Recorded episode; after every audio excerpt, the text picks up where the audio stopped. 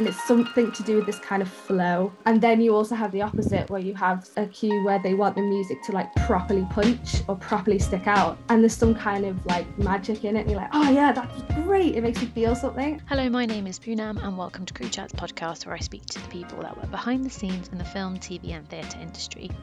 Today's guest is music editor Claire Batterton.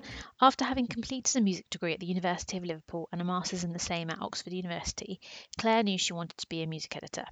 It was with this intention that Claire got in touch with music editor Lawrence Love Greed and had the opportunity to learn from him while shadowing before going on to become a freelance music editor. Claire has worked on projects such as Netflix Top Boy, Made in Italy, His Dark Materials, and the upcoming The Witcher prequel, The Witcher Blood Origin, to name a few. Hi, Claire. Hello. Thank you for coming on to the podcast. Thank you for having me. Um, now, you're a music editor, and Mhm. what does that involve for you? Oh my gosh. Um, big question. it is, yeah. Um, I was thinking about it actually, and I think I can sort of break it down into a few sections as to Mm. how we work. So generally, music editors work in post production. So I think you work in production or pre production. Yeah, we work in pre-production, I guess, and throughout production. Yeah. So I work in post. So it's sort of split into you can work on temp music, which is, as it sounds, uh, temporary music. Um, you can work in the edit. So once you're with a composer and you're working with them and the editors and directors, and that's like the final music that will go into it. Or you can work on things like I'm doing on Bridgerton, which is production music. So that's like a lot less creative, but you're sort of editing music for them to dance to setting up the music. And that's sort of also similar with like musicals. So that's production music or pre-production where you'd work on the recording but i've never done that with a musical. So yeah it's sort of split into those kinds of things Ah, it's interesting. And what is actually the, the kind of technical? I mean, I'm I'm a complete layperson, so I'm going to ask these very ignorant questions. But um, what is the actual technical process of editing? so basically i will get the picture generally this is generally this is the most common thing i'll get the picture and um, i will essentially work on the music cues uh, cue by cue based on meetings we've had with the directors or the editors the showrunners and the composer and i'm essentially a go-between between the composer and production and i basically use pro tools which is an like the industry standards uh, editing software. And I basically just work cue by cue, figuring out how it needs to be fully edited for the final production and the final thing. Okay. And when you say cue, what do you mean? so every time you hear a music, uh, a piece of music, that's a cue. So uh, it's like in ET when ET flies in the bike, that's a music cue. It's come in and then it goes out. You know, it comes in and out the music. and again, uh, forgive me for my very like basic questions, but um, who decides those cues? Oh yeah, that's I mean I guess generally speaking the editors do. So when you're editing a show, you've got all I think they're called rushes. Yeah. I think yeah. Yeah. And they will work with an assistant editor or a second assistant, third assistant editor. By the time it gets to the editor, the main one, they will have a fairly rough edit of the uh, TV show, for instance, and they will just decide between them and the director or the showrunner or the producer, depending who it is that's like a creative person in it who's like on site, where they think music needs to be.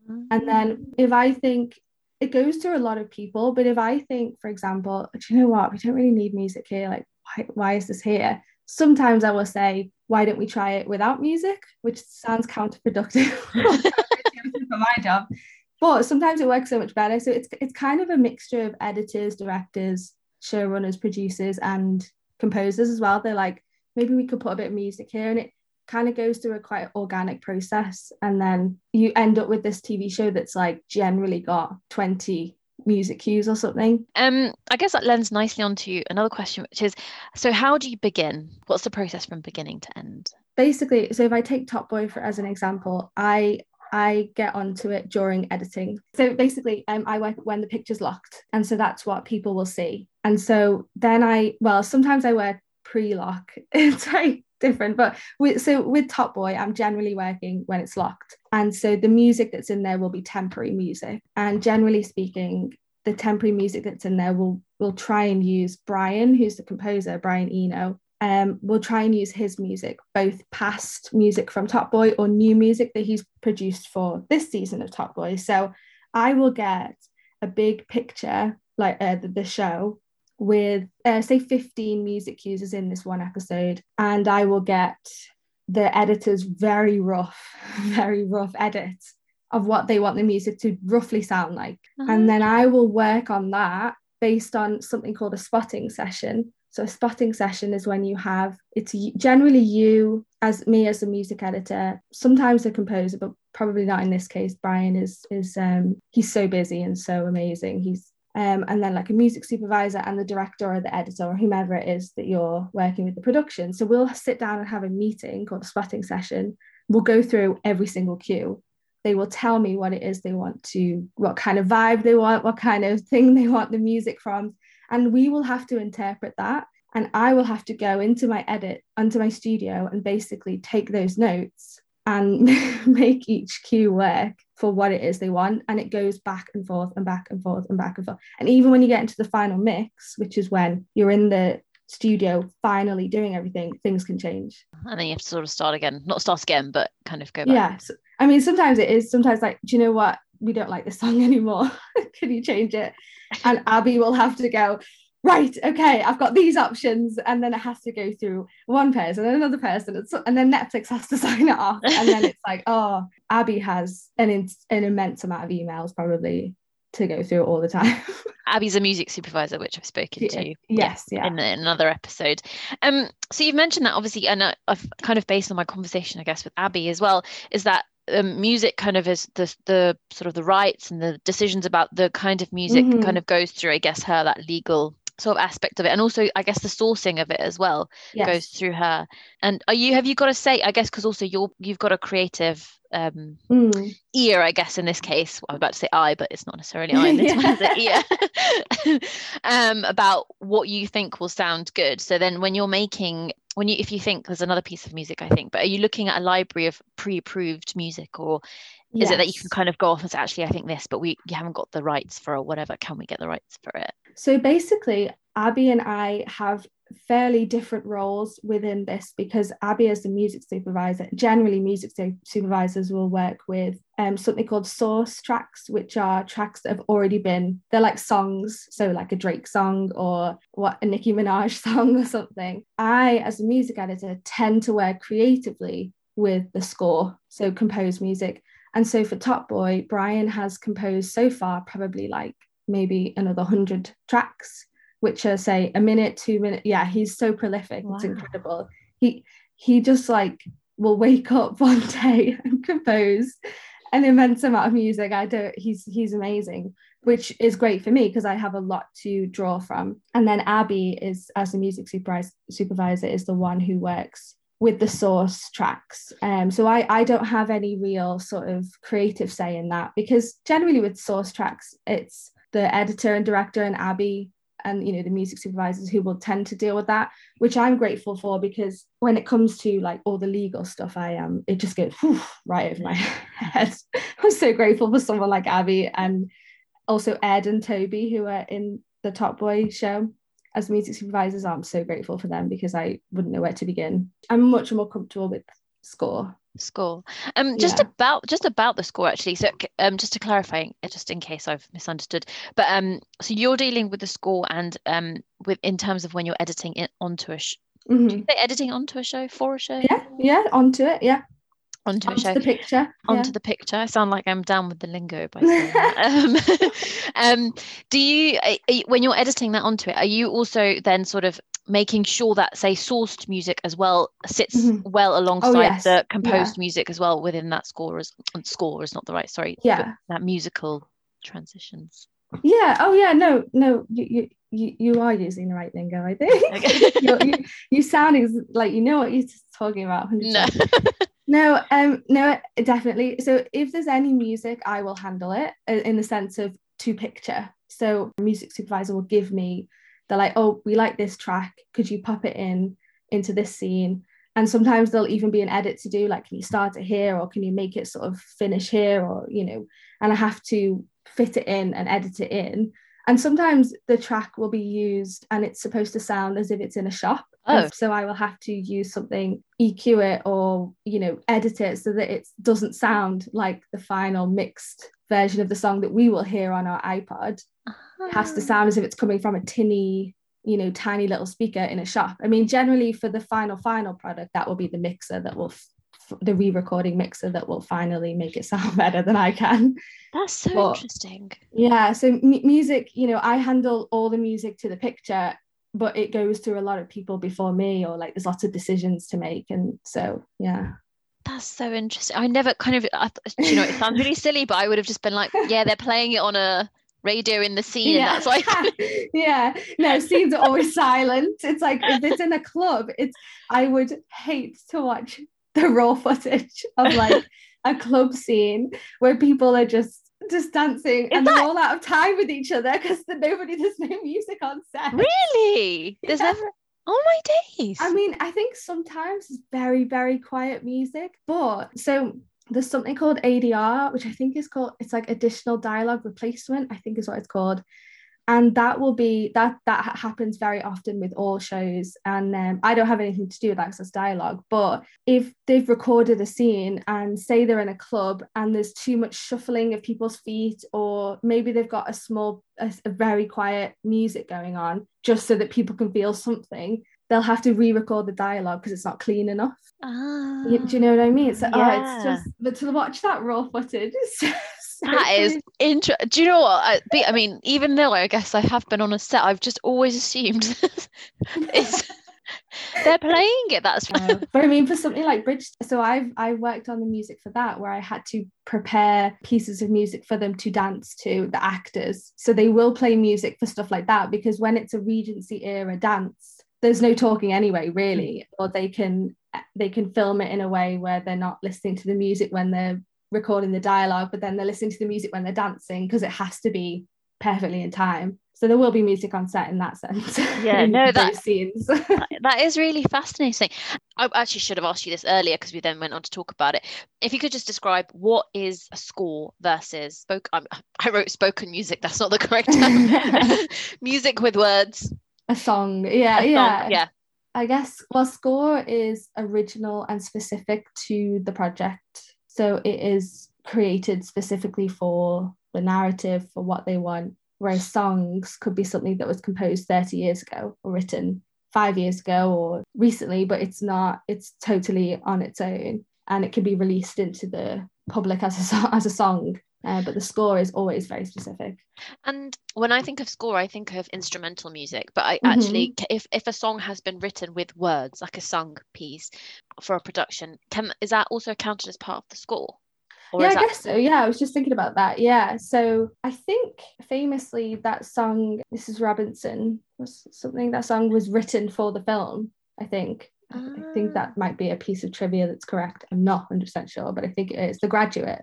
And then obviously you have musicals as well. They're all the score. But yeah, if you have, so The Witcher, the TV show The Witcher, there's that, that sort of narrative song that the bard would sing, Toss a coin to your Witcher that was written into the narrative into the film into the into the tv show sorry um uh, but that would be score yeah but i'm pretty sure Ah. that was released on spotify or something as a as a song And actually, you mentioned it, uh, obviously working with a composer. Uh, Do you have to have quite a close relationship with the composer? And how Often, important is that?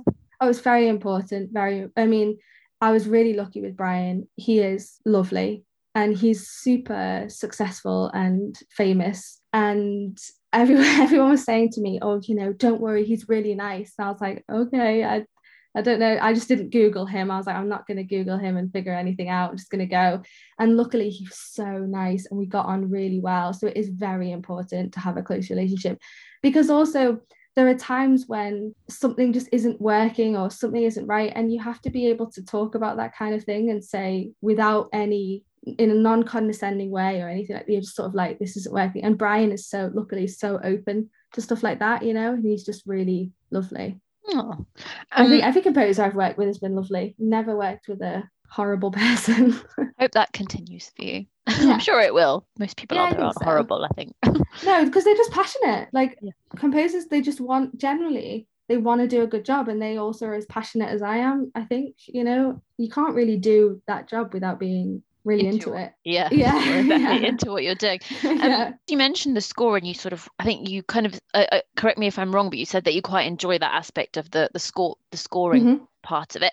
What is it about having a score on a TV show or on a mm-hmm. film, which is important? And, and why do you think it evokes what it does when someone's watching and listening to it? Oh my gosh, that's like my university essays. Oh, sorry. no, I like it a lot. I haven't thought about it for many years. I mean, it's there's a real to get not to get too academic about it, but there is a huge historical importance with music and drama. So that there's a very famous study or essay or whatever it was book that was written about Citizen Kane, the, the film Citizen mm-hmm. Kane. And I think the opening scene of Citizen Kane is it's it's really really slow and it's basically a shot of the house, I think, and it slowly zooms in to the window. Yes. Yes, and basically this, um, I think it might have been Leonard Bernstein. I'm, I'm not 100 percent sure, but and basically Leonard Bernstein did a, a a sort of experiment with his students, and he said, "Let's, oh no, let's watch it with music first," and they watched it, and it was fine.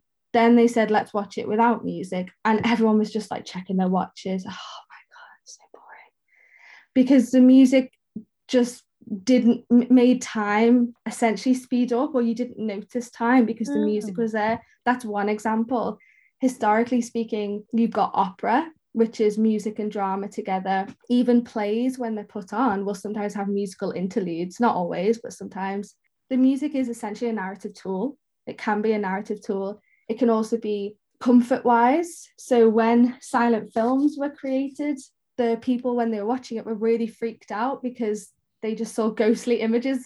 They'd never seen anything like it before. Yeah, true. So mu- yeah, so music was used to placate them, basically, like to make them feel more comfortable, because there was no there was no dialogue. They were just watching these ghosts on screen. It, it basically, if you watched a film without music, I just think it would be boring. uh, for example, you know, uh, No Country for Old Men. Yes that famously has barely any music in it. Yeah, but it true. works, yeah, but it works for that film as a narrative tool. The lack of music is a narrative tool to make the scene to make the scenes feel even more tense because you're you're made to feel uncomfortable when you don't have music to comfort you. Mm. Like you've said, I mean, I wouldn't have ever thought about it historically. There's obviously a, mm-hmm. a sort of a logical, I guess, a logical reason how it started off, and then mm-hmm. it's also it's been used as a tool to, like you say, push a story forward. Uh, but as a viewer, it just does all sorts of like I, I guess it would be an interesting exercise, like you mentioned, to just listen, watch something without any music because. I wonder if we, we would. I reckon you would feel like you say differently about what you're watching. Oh, yeah. It's true. But also, if you if you change the music from a scene, so if you have you seen um the film Always Be My Maybe? I think it's on Netflix. Yes, yes. Ali Wong. Have you seen the scenes on YouTube where they put different music to Keanu Reeves entering the restaurant? No. There's like this running joke that any song you put on that scene, he will make it work because he's so cool. and people will put like just random stuff on but it will completely change the vibe of the scene. It'll still work because it's Keanu Reeves and people as a joke did it, but I'm like, no, that's what I do as a job. we literally Abby will put different songs onto a scene and it will completely change the vibe, you know? Yeah. Actually, and that that kind of lends nicely onto another question is how do you know if it's the right piece of music, whether it's source music or composed music? Oh, goes to a lot of people. It, it's essentially it is the creative. So in British things, generally we have directors and we have editors and obviously producers. In an American show, it's something called a showrunner, mm. but it's essentially the creative boss who will kind of decide whether something's right. But sometimes if we really like something, we will fight for it or diplomatically fight for it. But yeah, I think it's more of a consensus. Like, and also at the end of the day, Brian has a big part in it because he creates the music. And then I have a fairly creative part in it, particularly with Brian, because he doesn't compose to picture. He doesn't watch the picture. Oh, that's interesting. It is it is very interesting. And and so I have not free reign at all, but I have a fairly creative part in interpreting the director or the editor's notes to make the music work. And then Abby will also have a say. She'll be like, oh, out of those three edits that you've done, we kind of like two and three. Let's send those on and see which ones they like. So it's a mixture of people. So you're doing uh, various versions as well, sort of to see. Often, yeah, yeah, often. And if you do temporary music, just what I mentioned at the start, you can do about 15 or 20 music edits for one scene. Wow. Yeah. How long does it take for you to say for? I mean, we'll stick with the Top Boy Oh yeah, because we've started off with it. Say for an episode, yeah. I think an episode's an hour, or any TV show that's maybe an mm-hmm, hour mm-hmm. long. How long are you sort of spending kind of editing the music for an episode on average, if you can oh, yeah. say average? yeah, on average, I don't really know. Probably, probably like a full week or something to do a very rough edit of various cues. It's got to take yeah a few a few. It takes probably a month per episode or something to get it to its final final stage maybe three three weeks. And so for Top Boy, it's this season is eight episodes. I'll probably be working on it for about six six months, seven months. Wow, six, six months. Yeah. That's interesting because it's already gone through a bunch of people and it'll probably go through a bunch of people after oh, yeah. you as well. That's yeah. such a process, isn't it? And it's a process it you just don't think about. People don't think about it, they just see the final product. And not only that, it's also as you do um, props and costumes and stuff, people will look at something and they won't realize that you will have had a hand in the most random of objects that yeah. you've put a real amount of thought into and it has probably made a huge difference to the scene but people yeah. don't necessarily realize that it's on yeah it goes unnoticed but i think actually with what you do with the mu- i mean with everything i think obviously there's usually that things are there to, to make a statement in some way or another but with mm-hmm. music i feel like it's such a huge it's so massive actually because mm-hmm. now i think about it the i mean i'm watching something like a show on netflix at the minute and um this is a side note but i always have the uh, subtitles on even if it's something i'm watching in english language Mm-hmm. Um, and it's interesting to see how they caption the music when it says oh, yeah. sort of, it would be like rising piano or yes, thoughtful yeah, yeah. piano music yes, or something like that. And I always think that's really interesting because obviously someone's made a decision, like whoever's doing the subtitles has thought that this is this, but obviously before that, there's mm-hmm. been the likes of you or a music supervisor and a composer and, a, and you know various people sort mm-hmm. of making that judgment to say yeah we want like thoughtful piano music yes, in this scene do you yeah. Know what I mean? or they might not have wanted that, but that's how somebody's taken it. Yeah, that's, true as well. That's what they get. Yeah, absolutely. It it goes through an immense amount of people and it gets signed off by so many people. Yeah. So how did you get into what you do? It's well, so basically I studied music at Liverpool University. I did a very sort of, I suppose, when I say academic, I mean written word rather than any computery stuff you know. I did very much classical because i've studied the violin since i was seven. Wow. So yeah so very classical. Um, and i did my undergrad at liverpool and then i did a master's at oxford university. Wow. And yeah again very academic and very intense. But so then i i finished my masters and i had four years of very very intense study and I moved to London because that's where the business is to at least to start a lot of the time. And I got a job as in a music charity which I really hated I have to say. But it, it it it wasn't the charity I hated or the people I hated. It was just the the role. I don't don't like a 9 to 5 having to go into an office. It really doesn't suit me. I much prefer the freelance life and working alone in a studio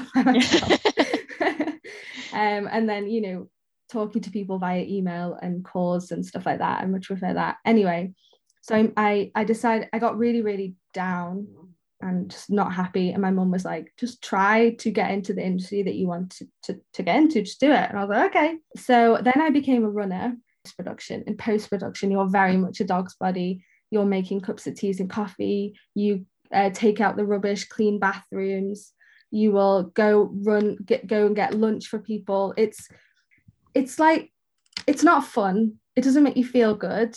No. But if you want to be a sound editor or a mixer or a grade color grader, all these post production jobs that have actual um, contracted work, it's great because you get into a studio and you can just absorb everything and you can make yourself known to these people and you can basically learn from them. Unfortunately with music there are no jobs like that. You it's almost exclusively freelance. And um, i found somebody who did the job i wanted to do. His name's lawrence. And i just messaged him, him on linkedin. I said can i meet you and just talk to you about the job? And basically i shadowed him for a year or longer actually i think and he taught me everything so i quit my job as a runner after two and a half months and just basically didn't earn anything for at least a year wow yeah so i was lucky enough to be perfectly honest with you to have parents who could support me um, because they I guess believed in it, believed in me. Yeah. And you know, not everyone can do that, I realize. And some people have to work jobs as a bartender or something to try and live in London. It's very, very expensive. Yeah and I basically learned everything that I I learned a lot from him because I had never used Pro Tools before, which is the software. I learned everything on the job from him. I learned all about the language that people use, what AAF means and what WAVs and all this, all this kind of thing. I learned it all from him. And eventually I had to go off on my own and I just did. And then it was just at the time, it feels really stressful because you're like, what's next? What's next? What's next? But when I look back at it, I'm like, oh yeah, that led to that, which led to that, which led to that. You know, it makes sense when you look back. At the yeah. time, it was totally chaotic. But when I think about it now, it makes sense. You mentioned it obviously at the time it was probably quite stressful for you. Mm-hmm. Um, did you at any point kind of question not doing something else or? Mm, yes, I, no, I, I wouldn't have been happy doing anything else. It was a case of can I last? Can my parents last? Can can I do it? And I was just, I guess, lucky enough or no, I don't think I could have done anything else. Eventually, I probably, if I needed to, I would have just got a job, something that meant I could work in the day with Lawrence and then afford it. But I, I also think I realized I was good at it you know at the end of not to toot my own horn but no. I'm really i'm very good at my job and i absolutely adore it. So there was no choice for me to just make it work. I think that's great. Passionate. Yeah. clearly very yeah, passionate about yeah. what you do.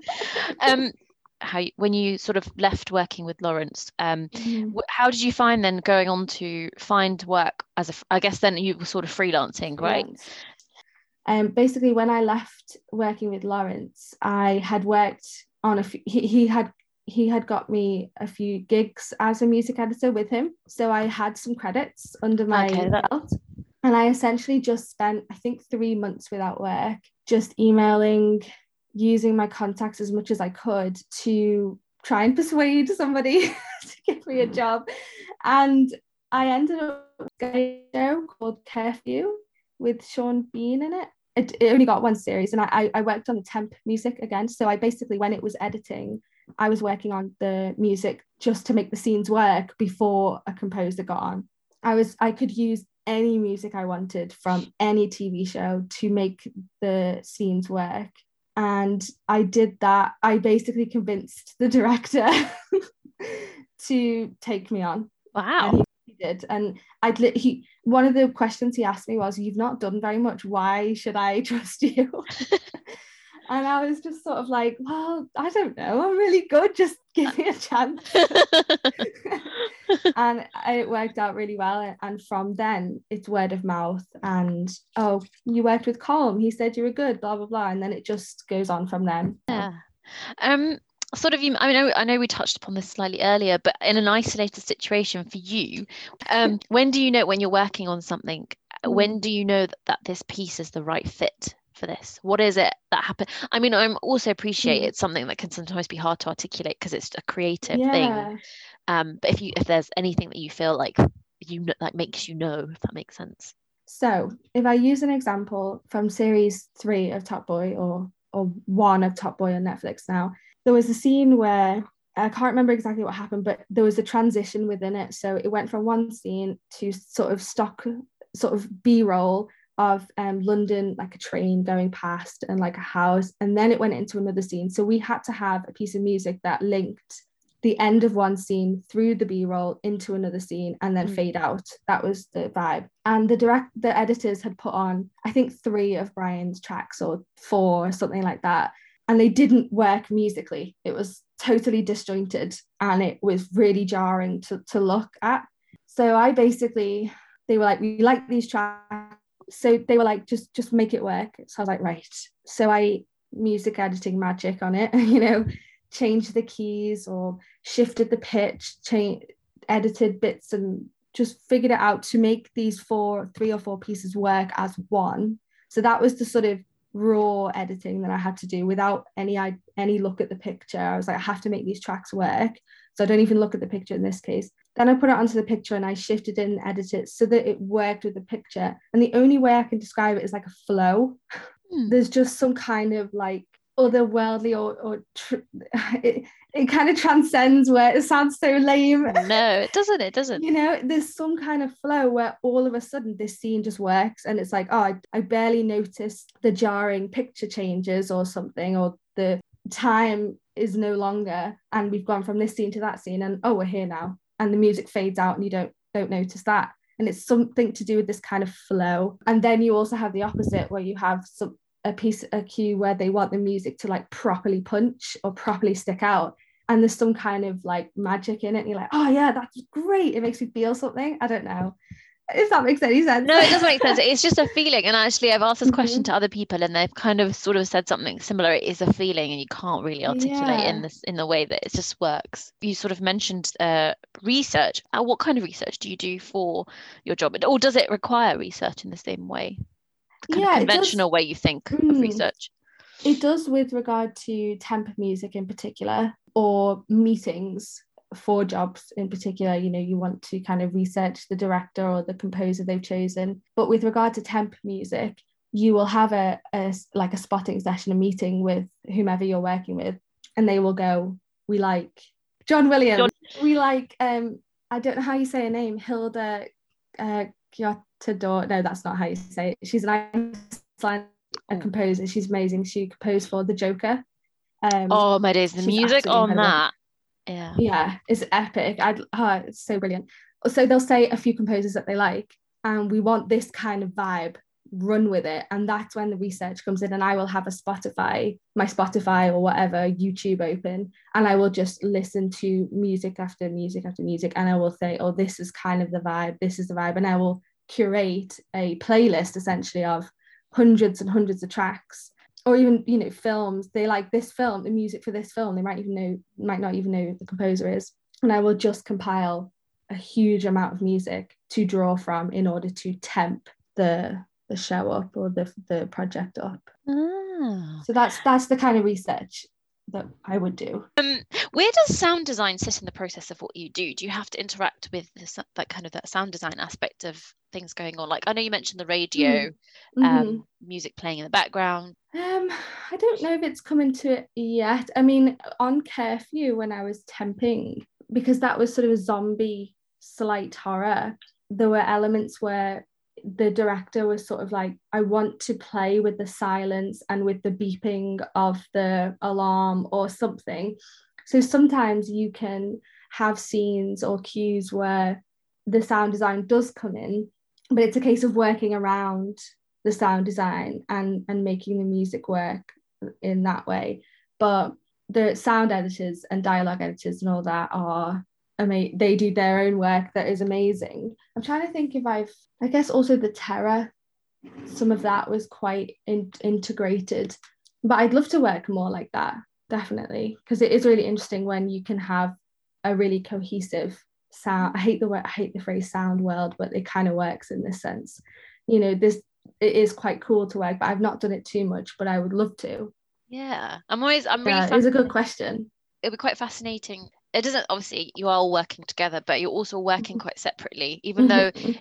to someone watching and a lay person like me, to me it's all like not one person's done it, but to like it's yeah. one thing that's gone through throughout. well that like, do you means know it's what it- done well i think yeah Well, yeah, no, you're right. yeah um, yeah it's just interesting that you all sort of work kind of separately and then it all comes together. It's really fascinating. well that's also um something called a uh, someone called a re-recording mixer Ah, okay. so that's where basically you have music, dialogue, and sound effects. They're the three main sound things. And you get into the final mix, is what it's called, which is what it sounds like. It's the final, final mix of the whole thing.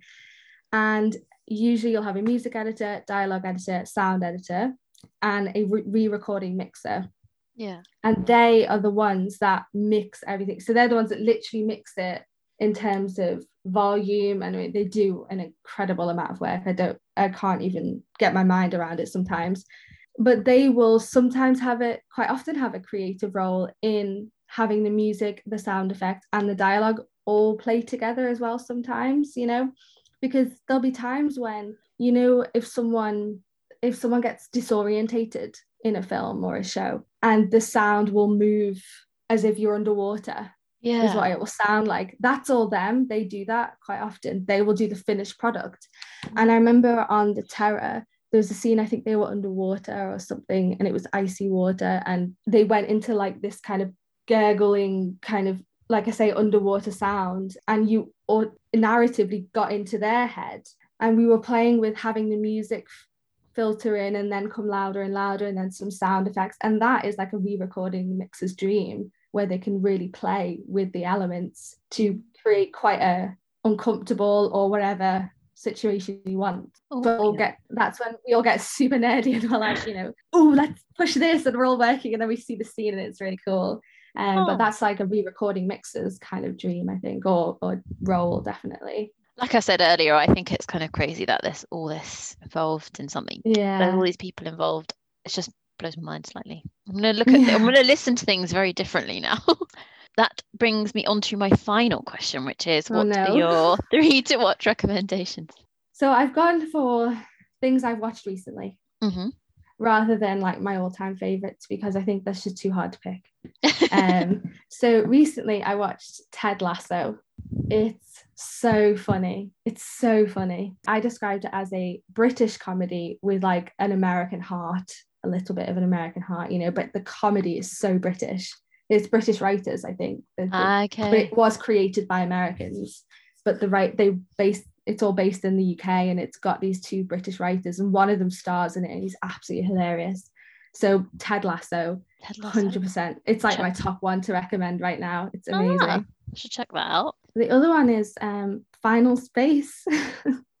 I've never which is like it's a Netflix uh, animated show, but it's for adults and it's really funny. Um, oh. And also the music is epic. It's it's animated, so they can go a bit more wild with the music. It's just glorious, the music. And then finally is another it's another animated one actually.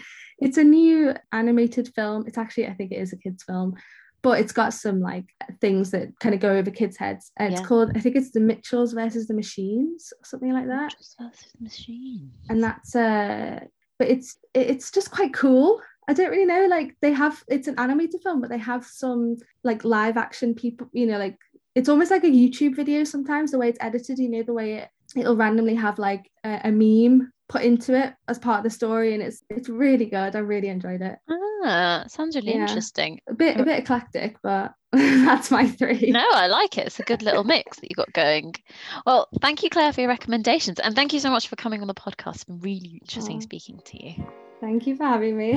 thank, thank you for listening, and I hope you enjoyed my conversation with Claire. And if you get a moment, could you please like, follow, or subscribe on your podcast platform and follow the Crew Chats podcast on Instagram? Thank you.